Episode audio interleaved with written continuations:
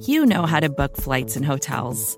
All you're missing is a tool to help you plan that unbelievable travel experience. That's why you need Viator. Book guided tours, excursions, and more in one place. There are over 300,000 travel experiences to choose from, so you can find something for everyone. And Viator offers free cancellation and 24 7 customer support for worry free travel. Download the Viator app now and use code Viator10 for 10% off your first booking in the app. Find travel experiences for you. Do more with Viator. For decades, Milk has been fueling women marathon runners as the OG performance drink. And in the new docu-series Running Sucks, brought to you by Team Milk, Abby Ayres takes us on a journey of self-discovery as she meets several groups of empowered women runners to find out what drives them, what fuels them, and what pushes them to go the distance. And in the process, she learns that she too can be a distance runner. You can watch the series at runningsuckstheseries.com and register for the inaugural Every Woman's Marathon at everywomansmarathon.com. Before we get started, quick word from our sponsor. It's Netflix and the original series Bojack Horseman. If you've been waiting for Bojack to come back, it has happened. Bojack is back, and this year, he's really trying to be a better horseman. Don't miss the series that Slate calls a brilliant comedy. Bojack Horseman stars Will Arnett, Amy Sedaris, Alison Brie, Paul F. Tompkins, Aaron Paul, and special guest star Lisa Kudrow. Smelly cat, smelly cat. All episodes are currently streaming right now, only on Netflix. Here's the show.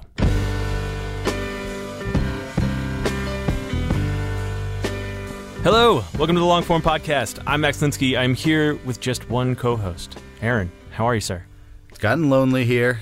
I miss Evan, but uh, I'm I'm pushing on. I've moved on. I, Yeah. Evan's never coming back, and I'm just he's dead to this podcast. exactly. I'm steeling myself for an Evanless future. okay, his daughter can replace him in like 20 years. There you go. Um, Who is on the show this week? uh, this week we got uh, we got a real uh, we got a real gift this week. Margaret Sullivan. She's the public editor of the New York Times, and she does not like to give interviews. Yeah, And yet she talked to us for the show. that's that's incredible. Yeah, she has a standard line, which is like, uh, "No." Yeah, it's, uh, it's almost like a. I was gonna say it's like it's almost like some sort of weird conflict of interest, but I probably shouldn't say that before. Uh, I haven't heard the interview, so I don't know whether it's a conflict of interest. Well, it was it was a real privilege to talk to her. She's got such an interesting job, man. There, Yeah. uh, most places that have public editors or ombuds people Yeah. uh, have uh, let go of their ombuds I was people. gonna say, is she the only public editor Yeah, left the- in America? the Post had one gone, NPR had one gone, E ESPN had one Yeah. gone. Uh, yeah, she's like she's she's both alone on Ombudsman Island, Yeah. and she's alone on an island within the Times. Like she goes to the newsroom every day, and she's the only one who's reporting on the paper. It's like being a leper. Would you say that I'm the public editor of this podcast? Uh, I, is there a way you could be like the inverse of a public editor? Well, it was a really interesting conversation. She had a ton to say on the Times and the future of the paper, and also just kind of like newspapers in general. She was the executive editor of the Buffalo News for 13 years, uh, and so she had a lot to say about the newspaper industry and also being a boss. Uh, it was a fun one. Um, do we have any sponsors this week? We do, we do. We have uh, one. I'm going to give you one guess. Tiny letter from the good people at MailChimp. It's a really, really simple newsletter, and uh, you probably could use one of those in your life. I get many of them in my inbox, and I enjoy them. They're Thank- only getting better. Thank you, Tiny Letter. Uh, here is Max Linsky with Margaret Sullivan.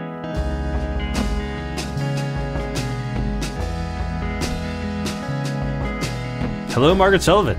Hello, how are you? I'm doing fine. Thanks for coming on the Yeah, podcast. it's fun to be here. Um, I'm I'm not sure I believe you that it's fun to be here because when I asked you to do this, you were like, uh, I I don't do this kind of thing. I, don't do this kind Right. of thing. I do not like to do interviews. it's not that I don't like to do interviews because I I guess like everyone I'm happy to talk about myself and what I do, but I made a decision at some point in my early time as public editor that I w- wasn't going to function this way, you know, because I get a lot of press calls and people wanting me to comment. And I just decided I have sort of a thing that I say, which is that I like to let my blog posts and columns speak for themselves. And so it kind of gets me out of a lot of a lot of tough spots. But you know, this is a little bit different. Well, thanks for doing it. I was uh, I uh, did not know that about you, and then I started thinking about having you on. and I started doing these, these some research, and I saw that sentence like over and over again. I like to let my blog posts and columns speak for themselves. yeah, it's an elegant one. Well, I appreciate you. Uh, I appreciate you doing it. For anyone who doesn't know, you are the public editor of the New York Times, and I'm interested, maybe just at the start, if you could sort of explain to me what that job is. The public editor is also could be called and and I don't like this word, so I'm glad it's not called this.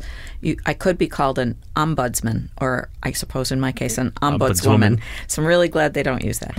Um, but essentially, I'm the person that people can come to with concerns about journalistic integrity at the Times. You know, for example, if someone thinks there should be a correction and they haven't had any success getting it in, they have sort of a court of last resort, and that's me. But I also function as kind of an internal press critic. So I comment on the journalism at the Times, sometimes in a very serious way and sometimes in a pretty lighthearted way. I mean, even there, you sort of describe two constituencies Mm-hmm. that you're sort of working on behalf of. Who do you think you're representing? Like, are you representing readers? Are you representing yourself? Are you Yeah. representing the paper? Well, I definitely don't represent the paper. Um, and I have to explain that to people a lot because they think, you know, for example, I'll get tweeted at a lot. There needs to be an apology from you. And I'm like, I, I can't, well, I could apologize, but it wouldn't mean anything because I don't speak for the New York Times. So I speak for myself. But I feel like my constituency is the readership of the New York Times. That's who I represent, and that's who I feel like I work for. I don't report up through the structure of the newsroom. You know, I don't report to Dean Baquet. I report within the Times to Arthur Sulzberger, but he keeps, you know, the publisher, he keeps a very hands off approach, which I appreciate a lot. I mean, he essentially says, just do the job and do the job as you see fit. So you basically don't have a boss. I don't have a j- boss. I don't have a job description.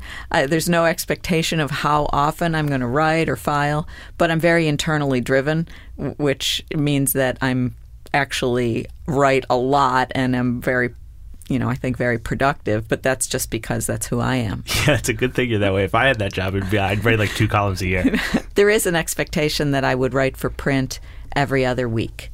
And some of the previous public editors have essentially done that. And you know, yeah, you're writing a lot more than anyone else I write a lot more. Yeah, I so I write on um, the this blog called the Public Editors Journal. You know, there are weeks where I write every day. There are weeks like this week I have a print deadline, so I've only written one blog post. I'll probably write again tomorrow. You know, I kind of feel like I want to be active there. How do you decide what to cover? I have a great assistant, and we probably get, you know, 500 emails a week. What percentage of those emails are like the crazies? Well, a lot of them are. Are some of it is spam, some of it I, I'm not necessarily crazy, but I think it's nothing that really makes sense for me. Maybe it's something that we uh, That's send such a, such a somewhere more else. gracious way. Yeah, such, no. such a more I gracious mean, way to put it. th- you know, but but then there's a percentage of them, and maybe it's twenty percent that are wow, this is interesting, and this actually could be something that I would write about, Mm-hmm. and then I have to decide from there. And some of it gets eliminated because I've already written about it, and I don't want to do it again.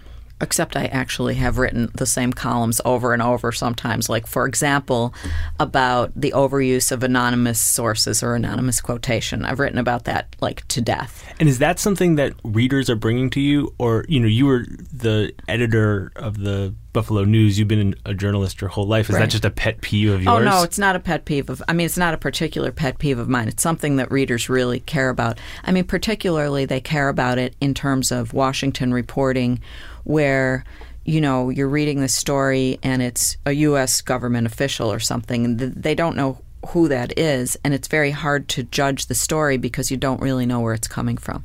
And another way that's used is just sort of in a random feature story or something, somebody says something very clever and they don't want to be quoted and you know you just don't have a good sense of where it's coming from so or if somebody uses the cloak of anonymity to um, to trash someone that's not okay either and that is something that you hear about. That is something that readers definitely notice, is something readers bring to me and it hurts their trust in the paper. It definitely does. But I mean, I'm also, I always try to say this that some of the best stories ever in journalism have been done with anonymous sources or confidential sources. Oh, Watergate, for example. Right. It's an issue for you just because because it's a tricky issue. Yeah. Sometimes but I mean, you can't ever say, I would never say, only talk to people who are going to be quoted on the record. That would be ridiculous. So part of your role is just trying to find that line. Like yeah, find the line and try to explain it. And I mean, I did a column once about sort of the disconnect between what reporters think about this subject and what readers think about it. And they think about it in, in completely Uh-huh. different ways. if your part of your job is finding that,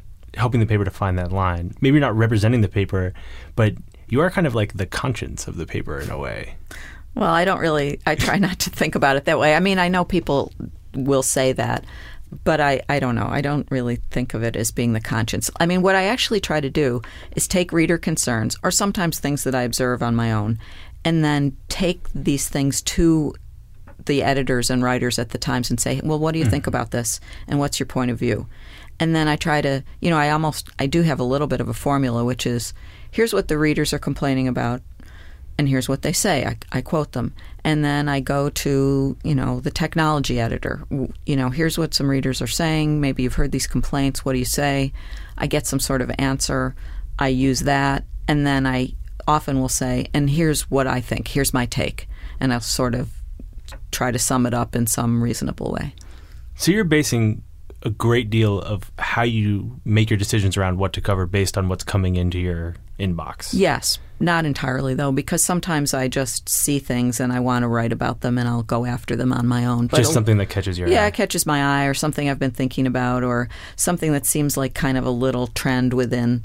I mean, for example, one of the funny things that I've ended up writing about is the you know somewhat ridiculous style store trend stories Yeah. that the style section does, which I actually have deep affection for Like because the they monocle are stories of the yes, world? like the monocle story. So so that was a.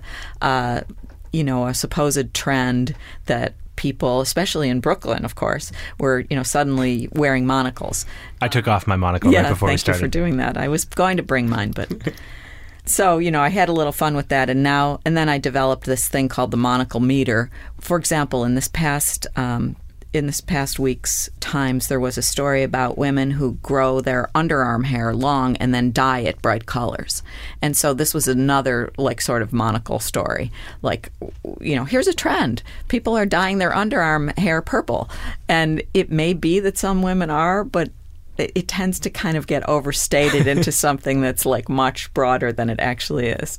But I love these stories very, very much. Even if you need to like kind of poke holes in Yeah, I like to make fun of them, but I, I hope they never go away. it's a certain kind of reader who has the time to write you. Yes. Is it um, emotional enough about the paper Mm-hmm. to bring it to your attention? And then also, here's a, an example from my own life. We have a, an app for the iPhone Mm-hmm. and the and the iPad, and um, I would say 95 percent of the feedback we get about the app is. Why haven't you made this app for Android yet? Mm-hmm. Right? Like it's a very small constituency and they're very, very vocal. Yes. And so I, I wonder just how you think about that, and if you Mm-hmm. take that into calculation at all, like the kind of people who are going to write you. Yeah, well, I hear from people in different ways. So, you know, one of the ways that I hear from people a lot now is on Twitter. So, the Twitter audience is definitely one thing, and the people who email public at nytimes.com are definitely something else. And, you know, I mean, I think I could generalize that the Twitter people are probably younger. They're probably more, obviously, I guess, more digitally oriented. They're probably a little bit more male. The people who write, who email, you know, might be, you know, longtime readers of the New York Times who, I mean, for, certainly from all over the country, maybe all over the world, but, you know, they probably skew a little bit older and have a really, you know, kind of entrenched, deep, passionate feeling about the New York Times because, you know, they grew up with it. Yeah. That's how I feel about the Times. You do? Yeah, I, Yeah. Like I was raised with no religion. Like the Times is like was That's basically your religion, It's right. like the Red Sox and the Times. are You're not basically like I alone. A lot of with. people feel that way, and they take it very personally. So if they see something happening that they don't like, like for example, there's too much opinion now in the you know news stories have too much opinion in them. I hear that a lot, Mm-hmm. and you know this was not the case when I was growing up, and I don't like it. You know, That's like standing what- in front of a fire hose, right? I mean, that's just try- one of those ones that like I could say sorry, but it's not even worth it. it's very hard to fight that. But it it does feel like often, especially on Twitter, these these uh, waves start about particular stories. Oh, yeah. particularly when uh, there are mistakes made Mm-hmm. around gender Mm. and around race, and these things kind of like Mistakes were made. mistakes were made. Yes. Uh, this, there was a piece uh, last weekend about Serena Williams that certainly had that effect. I wonder if. Do you read the paper like a normal person? Like, did you read that article and you were like, "Wait a second, eh, ah, wait, a, this is Well, I'm very up." interested in tennis, and I play tennis, so I did read it before I ever heard a word from anybody about it, and I sort of said, "Oh my god, this Maybe is something." maybe you can just explain what. Oh, what the story was? Yeah. Uh, the story was um, written from Wimbledon, and it basically looked at the question of you know the big female tennis stars and their body body images, and it was kind of set up like Serena Williams versus everybody else, Right. And it made a lot of people crazy because they felt like she was being called unfeminine or that there were implications of racism or sexism underneath the surface of the story. I mean, the story was done very carefully so that there was nothing blatant about it, but sometimes it's just the way a story is framed. And so when you, you know, do a piece about, let's look at the body image of tennis stars, you know, particularly with Serena, there might not even be a way to do that story. And a lot of people said, why are you even looking at this? I mean, would you ask those questions about men? especially arguably like the greatest living American athlete before a championship. Right. That seems unlikely. Very unlikely that it would be done about, you Yeah, I know, mean, they- about Federer Right. you know, there Nadal. Were, right. There were problems with the story, but the timing was also just part of what felt so off to me. So, I mean, I had that experience. I read it uh, online yeah. and was just like, Ugh. Yes, exactly. Uh, and, and you had that experience. I mean, I, I definitely, you know, I'm like a movie critic who can't really just go to the movies and say, oh, what a great movie. Right. You know, I, I'm always thinking like, oh, is this something that I'm likely to hear about? And I thought, well, I certainly would. And then, you know, the way it sort of started building was I saw a little bit on Twitter about it, and then it just started to be this huge, as you said, sort of a wave. Friday afternoon, we got a few emails about it. I had just come back from vacation. I didn't take it up. But then over the weekend, it kind of got to be this huge, huge thing. And on Monday, I came in and, and wrote about it and quoted, you know, the sports editor and quoted the the writer and a lot of readers and, and their opinions. so you you work in the newsroom. Yes. You go to you go to the newsroom every day. I do. Isn't that awkward? yes. That's my question. Yeah, Yes. it's like this story is like getting. uh, Excuse me for Mm-hmm. for being reductive. The story is getting like shed on all over the internet. Mm-hmm. Clearly, the author and his editors know They there's a know. problem. They did know. And then, like, what's that like when you like get up from your desk and walk over and you're like, Yeah. uh, "Hey, Bill, Yeah. we need to talk." Well, for one thing, the Times newsroom is on three floors. I'm not on the same floor as sports. Uh, I'm not on the same floor anymore as the main sort of news desk. I'm kind of tucked away a little bit in features, which suits me really well. so it's not like I would necessarily see everybody every day. You know, I tend to approach people by email and then maybe I'll swing by and talk to them, you know, but it's it's definitely awkward and it sometimes is you know goes beyond awkward into downright excruciatingly uncomfortable and then you know if i write a piece which i did in this case that was you know somewhat critical you know there's like a lot of tension there For some reason, I just keep thinking about like um like a high school cafeteria and like you sitting at your own table, like like eating lunch by yourself. Well, it's a big place, and I actually have, you know, I have to be kind of careful about having like really lots of friends. Luckily, I've made a lot of friends in my life, and I didn't enter the New York Times thinking like, "Wow, this is a great place for me to." Have you made friends there? Yes, I have made friends there. Yes, against my better judgment. You know, we've only, I've only been with you for a couple of minutes, but you're a very like smiling, warm person. Do you are you kind of like steely when you're no, at the office? No, no, I don't think so. I, I, I don't certainly don't intend to be.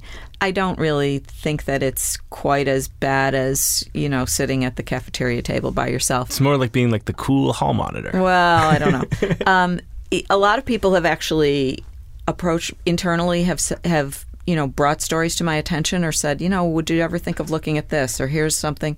So there's that. There's a little bit of a chaplain aspect, I think. And also, I've had people say, you know, thanks so much for taking that up. Now, those are not the people that this particular story is about, probably. Right. So, you know, I try to move it around. Uh, Jill Abramson said to me early on, "Well, what'll happen here is you'll you'll stick around, and eventually you'll alienate everybody, and then no one will be talking to you, and you'll have to leave." How far have you? Uh, Yeah, I'm how- about three quarters of the way there, I think.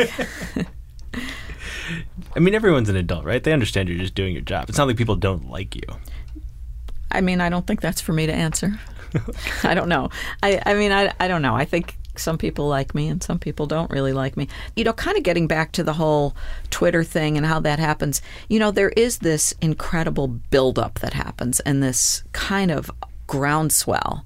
And then people start reacting to things that maybe they haven't even read you know they're reacting to the reaction. Or as what happens in social media and i'm not saying this is so terrible but people are reading a story or seeing something through the lens of the last person who you know maybe their friend who posted it on facebook and commented on it. And so you know the idea of coming into it fresh like you might if you just got the paper at home and started leafing through it it's the opposite of that. And do you feel like it is part of your job to respond to the wave, well or I- to, or to I put do. the wave in context for other well, I, I- readers? I, think both. You know, I think that it, I don't think that there should be like tremendous amount of talk and complaint about something that I ignore, but at the same time, I I try not to get swept up in it and try to you know kind of give it a little bit of perspective. Is there any part of all those people paying such close attention to the Times uh, that makes you feel like your job isn't as necessary as it was when Okrent started? Mm. Well, uh, you know, I know people say that, and that was kind of the rationale when the Washington Post ended its um, ombuds person. They never called it a public editor. You know, it was kind of like, well, with all the media criticism out there and all the commentary, we don't need to pay somebody to do this. And you know, I think you can make that case. I think the thing that that I can bring or that a public editor can bring is the ability to go to the people inside and get their point of view, you know, which a random person commenting or even a high end, extremely articulate, intelligent person can't really do. Uh-huh. Like they can't get to Dean Baquet probably. And I I can. I mean, I haven't had anybody say, screw it, I'm not going to talk to you. I mean, they do talk to me. They feel an obligation. They think this is sort of part of the workings of the paper that the public editor represents the readers. They're bringing me something. Well, I'm going to talk. You write pretty short. I've always written short. Well, I mean, it's a thing to be proud of. Well. but it feels to me like oftentimes what catches your eye, what catches the wave's eye, what catches reader's eye, mm-hmm. are stories that seem to gloss over or miss nuance. Like, are, are, are stories that deserve to be treated with more care than they were. That's one of the things that happens. I guess a question I have reading through your stuff is mm-hmm. when that thing where you go and talk to people and get the quote. Mm-hmm. Do you feel like you're able to treat these kind of like nuanced journalistic issues with as much nuance as the reader seemed to be demanding of the paper? Not necessarily, and maybe that's a failing of mine. You know, I'm not trying to write a long magazine piece about every controversy that comes up. I'm trying to kind of air the complaints, get some response, draw some conclusions, and move on because there's just so much. But that's also the job. Well, I mean, I could define it however I wanted to. So, but I think that's my way mm-hmm. is to, you know, kind of try to cover a lot of bases, you know, and then move on to something else. Do you feel like you have to mostly react to stories? Like, is there space in your job to be like proactive and go out and like report something that's just been on your mind? Yeah, I mean, and I will say that there have been a couple times when I have written like kind of longer pieces uh, about something, and it tends to be more of a step back thing. I mean, when the whole Edward Snowden thing was happening with the NSA and all the revelations that were coming out, I decided to go and take a look back at something that had happened years ago when the Times held a story from publication for 13 months. And there was reason to think that Snowden didn't bring his trove of information to the New York Times because he knew that had happened. Mm-hmm. It was a story about eavesdropping, you know, electronic eavesdropping.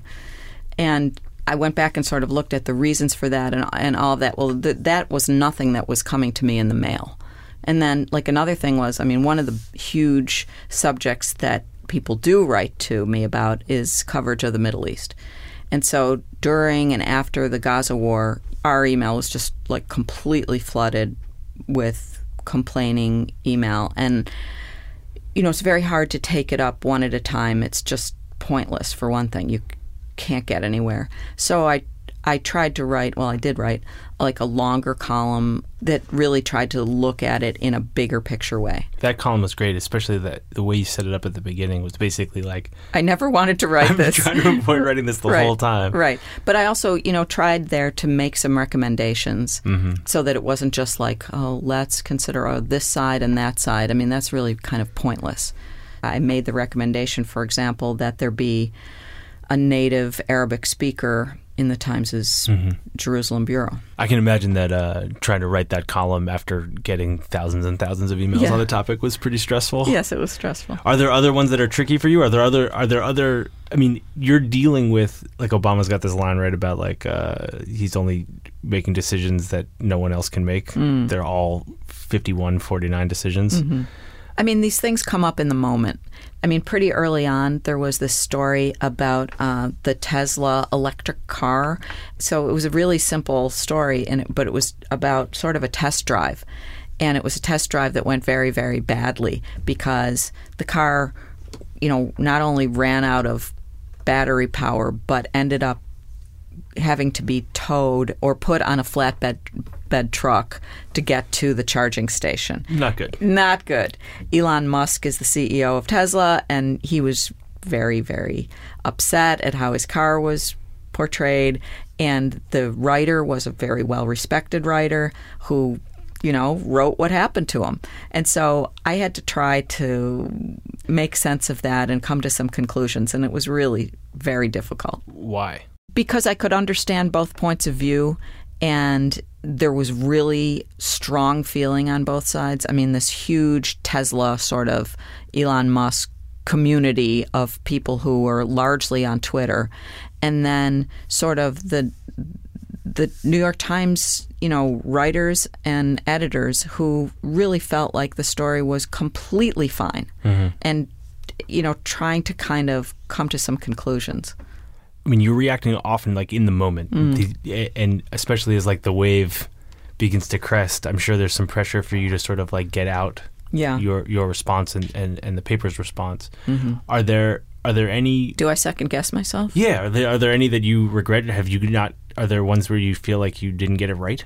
Oh, yeah, of course. I mean, I think that sometimes I'm doing less of this now, but I can remember certainly getting caught up a bit in the social media craziness about something. And I don't think really making a fundamental error of judgment, but probably overstating the case a little bit. For example, there was an obituary of this woman. Her name was Yvonne Brill. And um, the obituary said in its first paragraph or something that she made a mean beef stroganoff. Well, she was a rocket scientist, literally a rocket scientist. But the way the obituary writer had written it was kind of trying to make the point that she wasn't just a, a rocket scientist. She also was like great homemaker. And this was not well received. Uh, you see you see obits uh, about men like that all the time. yeah, of course. So this was not well received. It was being, it, it was certainly being called sexist and everything. And I think that I, in writing about it, I kind of adopted a little, possibly a little bit too much of the mob mentality about it, and probably came down a little harder on it than I should have, in a way, because I was reacting to the very, very strong feeling that was out there. I mean, I never want to be an apologist for the New York Times. I don't want to say, well, this is really how we feel about it. You got to avoid the role of PR. Yeah. Oh, absolutely. That's the that would be the worst thing that anybody could say for me. I mean, that that's completely opposite of the role. Right. If you never get to the Abramson, you've eventually pissed off everyone in the building point. Right. Then you're not really exactly. doing the job. That's right. I wonder if part of the reason that you sort of like went further than you actually, in, in hindsight, felt comfortable with that one is that it does seem like uh, gender is is uh, a thing that you're super focused on, not just how it's treated in the paper, but how it's treated in the newsroom. Mm. You know, I mean, you're the first non-male public editor, Mm-hmm. and I, I wonder how you think the paper's doing on that front. I mean, generally, I think okay. There are a lot now. A lot of women high on the masthead. You know, more than there were when when I first came. There was a at that time. Jill was the editor, so that was big. But you know, she really worked to get more women in good high places. Covering her firing must have been tricky. Yeah, I didn't really do much with it. I I wrote one piece kind of in the moment. It was a very weird set of circumstances, very uncomfortable uh, meeting in the newsroom where where her firing was announced and Dean's coming on board as editor was announced. And you know, then there was this whole other thing unfolding off to the side about was this really about pay equity? And it was really hard to make sense of it. So I'm I'm not sure I ever did. And although I thought I could approach it, it really I'm supposed to be writing about the journalism at the Times, and that was really a personnel thing. Eh, but you feel pretty clearly that aside from these very high profile personnel stuff, it's not really your job to get into that. You know, I, I tend to define the job very broadly, and I tended to write about whatever really interests me. So the Nate Silver thing really interested me, and I thought it was within my purview. I mean, maybe not, maybe not in a very narrow sense, but again, you know, there isn't anybody saying, well, you can or can't do that. Mm-hmm. So I, if I think it affects the readers of the Times, which in these cases I thought it did. I mean, the other thing that I've written about is racial diversity at the Times and, and how after this pretty big blow up about a story that Alessandra Stanley wrote about Shonda Rhimes. Um, and you might remember it because Angry of the phrase, Woman. yes, angry black woman. It came to my attention that there were no black critics at the time. They have a staff of 20 culture critics, but no African American culture critics on that staff. I've written about that. Is that the journalism at the Times? You know, strictly speaking, no. Does it affect the readership of the Times? I think it does, or could. For the most part, you're going to gravitate towards issues that aren't completely black and white, except for these kind of like bungles. Mm-hmm. You know, I mean, the bungles are the bungles, and you Yes. need to address the bungles. But I, I guess my assumption going into this was that those ones where it's not totally clear, where it is a kind of 50 50 editorial call, would be very tricky for you to write. Yeah, they are tricky, and sometimes I, again, with that the Middle East column, I mean, it's it's very difficult to really find your way through that But you made those decisions. I mean, you edited a daily newspaper for how many years? for 13 years. For 13 years. Yeah. So you were making those decisions yourself. I was. Do you miss that? Oh no. I mean, I feel like I did it. You know, I mean, it was Uh-huh. great. It was a privilege. That's my hometown. Uh, I was the first woman editor of the paper. I had a staff of 200. You know, I got to hire a lot of great people. Um, I got to make all the decisions about, you know, not alone, obviously, but, you know, lead the paper into the digital age, you know, make decisions about the stories that ran on the front page and, and deal with all the terrible things that come up, like a plagiarism case and all the things that happen, lawsuits. Especially at the time I was doing it, it was very, very wearing because it was during the period when newspapers were in a, and they still are, in this downward cycle. Yeah, and got- so it was had- kind of managing the decline. Yeah, you had scores of, of like buyouts, right? We had a lot of buyouts. We did not. I mean, I was very, very proud that I never laid anyone off, and I had to work really hard not to. But Yeah. we had to reduce the staff. Those got to be hard conversations to have. Yeah. I mean, if you're if these conversations you're having now are awkward, those are. Uh, Yeah, I mean, we ended up offering voluntary buyouts, and people were happy. You know, mm-hmm. in many cases, were pretty happy to have the opportunity to get some extra cash and retire if they were going to anyway. So you don't you don't miss being the boss, and you don't miss being the one to make those editorial calls. I mean, it's it was great. I wouldn't not have done it, but Yeah. I don't have the desire to do it now. I'm really happy to be on the creative side of things. I mean, I I see because I I consider myself a writer. I mean, that's kind of what I do every day. It's not the only thing I do, but it's it's what I do, and I I think that's why I got into journalism. And so, writing a column that is not exactly of the New York Times, but still appears in the New York Times is, you know, it's a great thing to do. I went back and I was I was reading some stuff. I read your like your opening uh, column in 2012, and, and there was a lot of press around your getting hired. And w- one of the things that came out of it was that you you had kind of like campaigned for the job. Yes. I think it would be useful to our listeners, many of whom are uh, young journalists, uh, to hear a little bit about that. Uh, it would also be useful for me because Sure. I'm not good at this either. But like, how do you like walk me through that? Like, you're like, this job is open, and you know what? I'm gonna go. I'm gonna go get that fucking Well, job. okay. Here's the way this worked. So I had actually thought for many years that I would a fun thing for me to do after I was kind of tired of being the editor of the Buffalo News would be to be either the public editor of the New York Times or the ombudswoman at the Washington Post, which now is impossible because they don't have one. So I was reading Erik Wemple's column in the Washington Post, his blog. This is in May of 2012. And he reported that Art Brisbane was going to leave in August. And I thought, huh, how about that? There it is. That's my job. And as it happened, my daughter was at NYU, so that was good. My son was in law school. Um, so, you know, from a parenting logistical point of view, I could do it. And I, I pretty much did decide that I was going to get the job. Did uh, you tell anyone or just yourself? Oh no, I'm sure I told everybody. I mean, I, I am this. I, I'm sure I told my closest friends at any rate. I had met Jill before Jill Abramson. I did reach out to her in some way. I might have emailed her. She said, "Oh, you know, we'd be happy to have your application." Phil Corbett is the guy who's going to be dealing with the search process. They were doing a big, you know, kind of legitimate national search. And I think at one point they had 60 candidates or something like that. So, anyway, I was asked to do a memo. I tried to make it a great memo. How For- long was your memo? How long was it? Yeah. You know, not very long. I don't. I write short. What can I say? It was probably it was probably 800 words. I think there might have been a couple memos I had to write, uh-huh. but I tried really hard to make them great, and I and I showed them to people, and I asked for input from smart people, and I you know I just really thought this is an important thing that I'm doing here. This is a make or break. You know, I think I was one of maybe six or so, six to ten finalists and I came in for an interview with several senior editors, and that seemed to go really well. So then I was like, "This is going great. Uh, I think it's going to happen."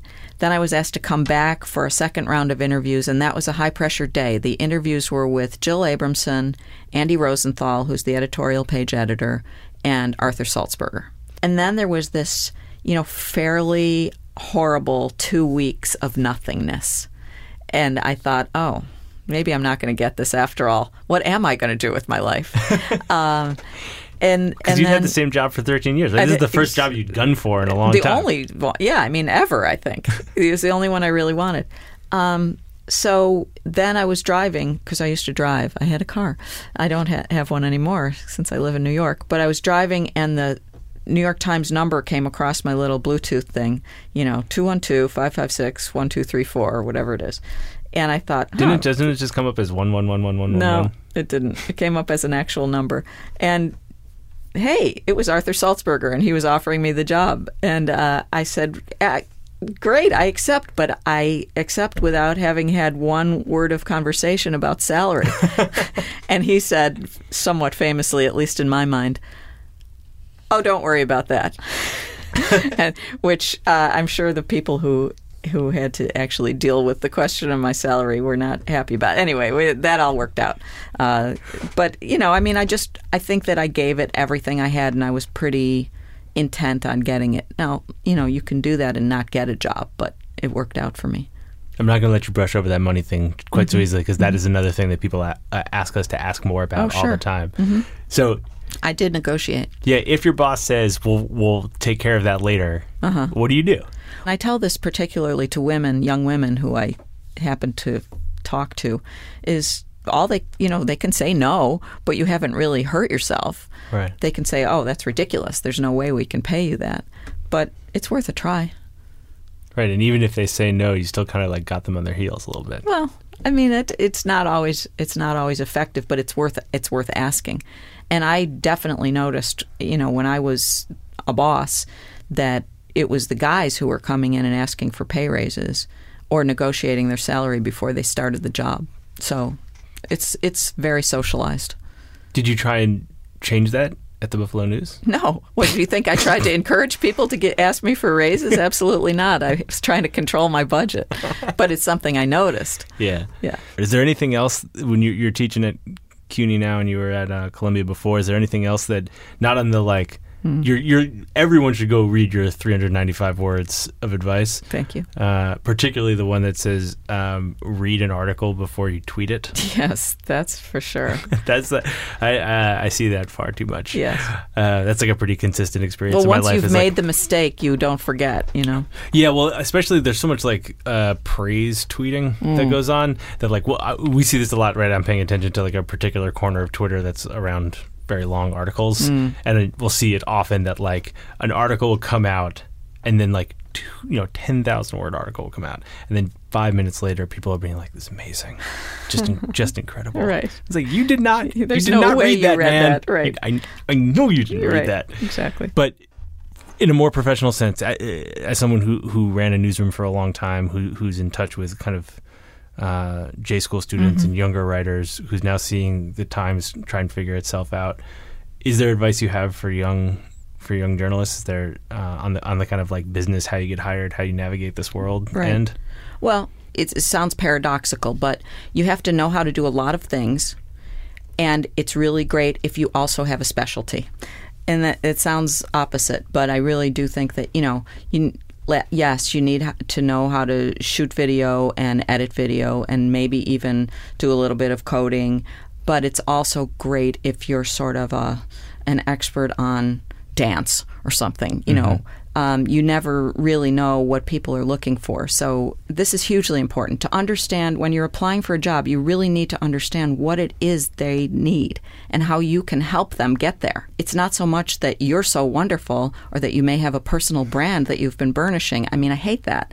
Rather that you know, here's this news organization and they're trying to do something. Well, figure out what it is they're trying to do and how you might be able to help them get there. Yeah, it's the only advice I ever have for you know because of this show we get emails from kind of young writers a lot, and the only advice I ever have is just like remember that you're trying to solve a problem for them. Exactly. They're not trying to solve a problem Right. for you. How can you make the person who's hiring you look really good? exactly. How do you think about the paper differently than you did when you started? What have you learned about the place? It's interesting because when I first came to the Times, I felt like, oh, this is very obviously it's a much bigger place. Uh, it's in a bigger city, but it felt very familiar to me after you know a career in newspapers. It's like there's the page one meeting, and you know there's this the the culture editor, and here's the staff of critics. You know, I it, it all seemed very familiar. It felt like a newspaper that puts out a digital that was putting out a digital edition, but it doesn't feel like that anymore. It feels like a digital media company that happens to put out a newspaper. I mean, it's changed that much in three years. So that to me is the the biggest change. Just watching that evolution. Watching happen. that happen. I mean, and it's happening at such a fast pace, and the amount of attention being lavished, for example, on how to put the journalism most effectively on mobile, mm-hmm. and you know how to capture that audience, and the amount of attention on social media and all that stuff. Not that the other things like what's happening in the you know, Beirut Bureau, those things are still important, but there's been definitely a shift in attention. How do you think the paper's doing with that transition? Well, I think about as about as well as any, you know, legacy media organization. It's really hard. It's a pretty low yeah, bar. well, I mean, maybe it's a low bar. I mean, I think it's doing it's doing well. It's really heartening that there are as many digital subscribers as there are. Yeah. You know, a million. It's incredible. The way they finally figured out the paywall has been pretty impressive. But, you know, the tricky thing there is that 70 more than 70% of the New York Times' total revenue still comes from print in one way or another, either print advertising or consumer, you know, meaning sort of subscriptions. And so that's a very, very troubling number. Yeah. You know, we know the direction that's going in. It's not a good direction. Um, but the, that's where the revenue is still coming from. So I, you know, I don't know how you do that correction. I was hoping you'd had, you'd had that all figured out. I mean, I really like it, it's. Uh, I love the thing. I'm telling you, it's like a, it, the the New York Times and the Boston Red Sox. Those are the things I was raised with, and Do you read the paper in print at all? yeah, I, I love to read the paper in print. It feels like a luxury item. Mm-hmm. Well, the, the the the future of the New York Times may be farther out than you getting through your last quarter of the newsroom, pissing off the newsroom. That's right. what do you hope your your your impact will have been? What do you what do you see as like you know uh, the legacy of your tenure? Yeah, I just hope that readers have felt like they had a representative. Like I don't expect there to be, you know, you know, some sort of lasting policy changes or anything like that. Although there have been a couple things like, you know, I think I was influential on slightly influential on getting the paper to move away from uh, quote approval um, you know, getting letting politicians ap- approve their quotes before they went into stories. But in general, I, I mean, it's a job that you do in the moment, and I just hope that readers feel like they've gotten a better explanation of how the Times works. Well, Margaret, thanks for uh, thanks for coming in. Thanks for agreeing to do an interview. How to do it? what I don't normally do. It was fun. It was Thanks for having me. Maybe maybe you'll do more of them now. I don't think so.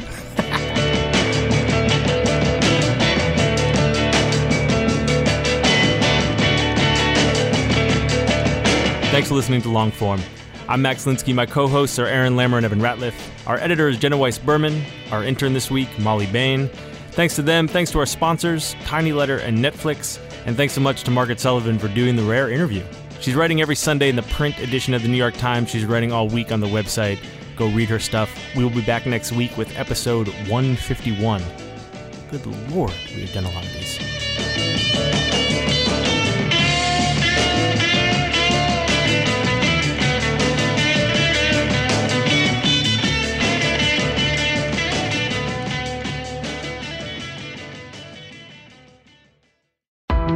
Why do you run? Why does anyone? I always thought that runners loved running, and that's not the case. Most runners hate running, but they choose to do it. In the new docu-series Running Sucks, brought to you by Team Milk, Abby Ayers learns why women runners everywhere are driven to go the distance. It really is about taking my power back and proving myself wrong. Team Milk is about fueling women's performance and helping them along their marathon journeys. You can sign up now for the inaugural Every Woman's Marathon taking place in Savannah, Georgia on November 16th, 2024. Learn more and register at everywomansmarathon.com.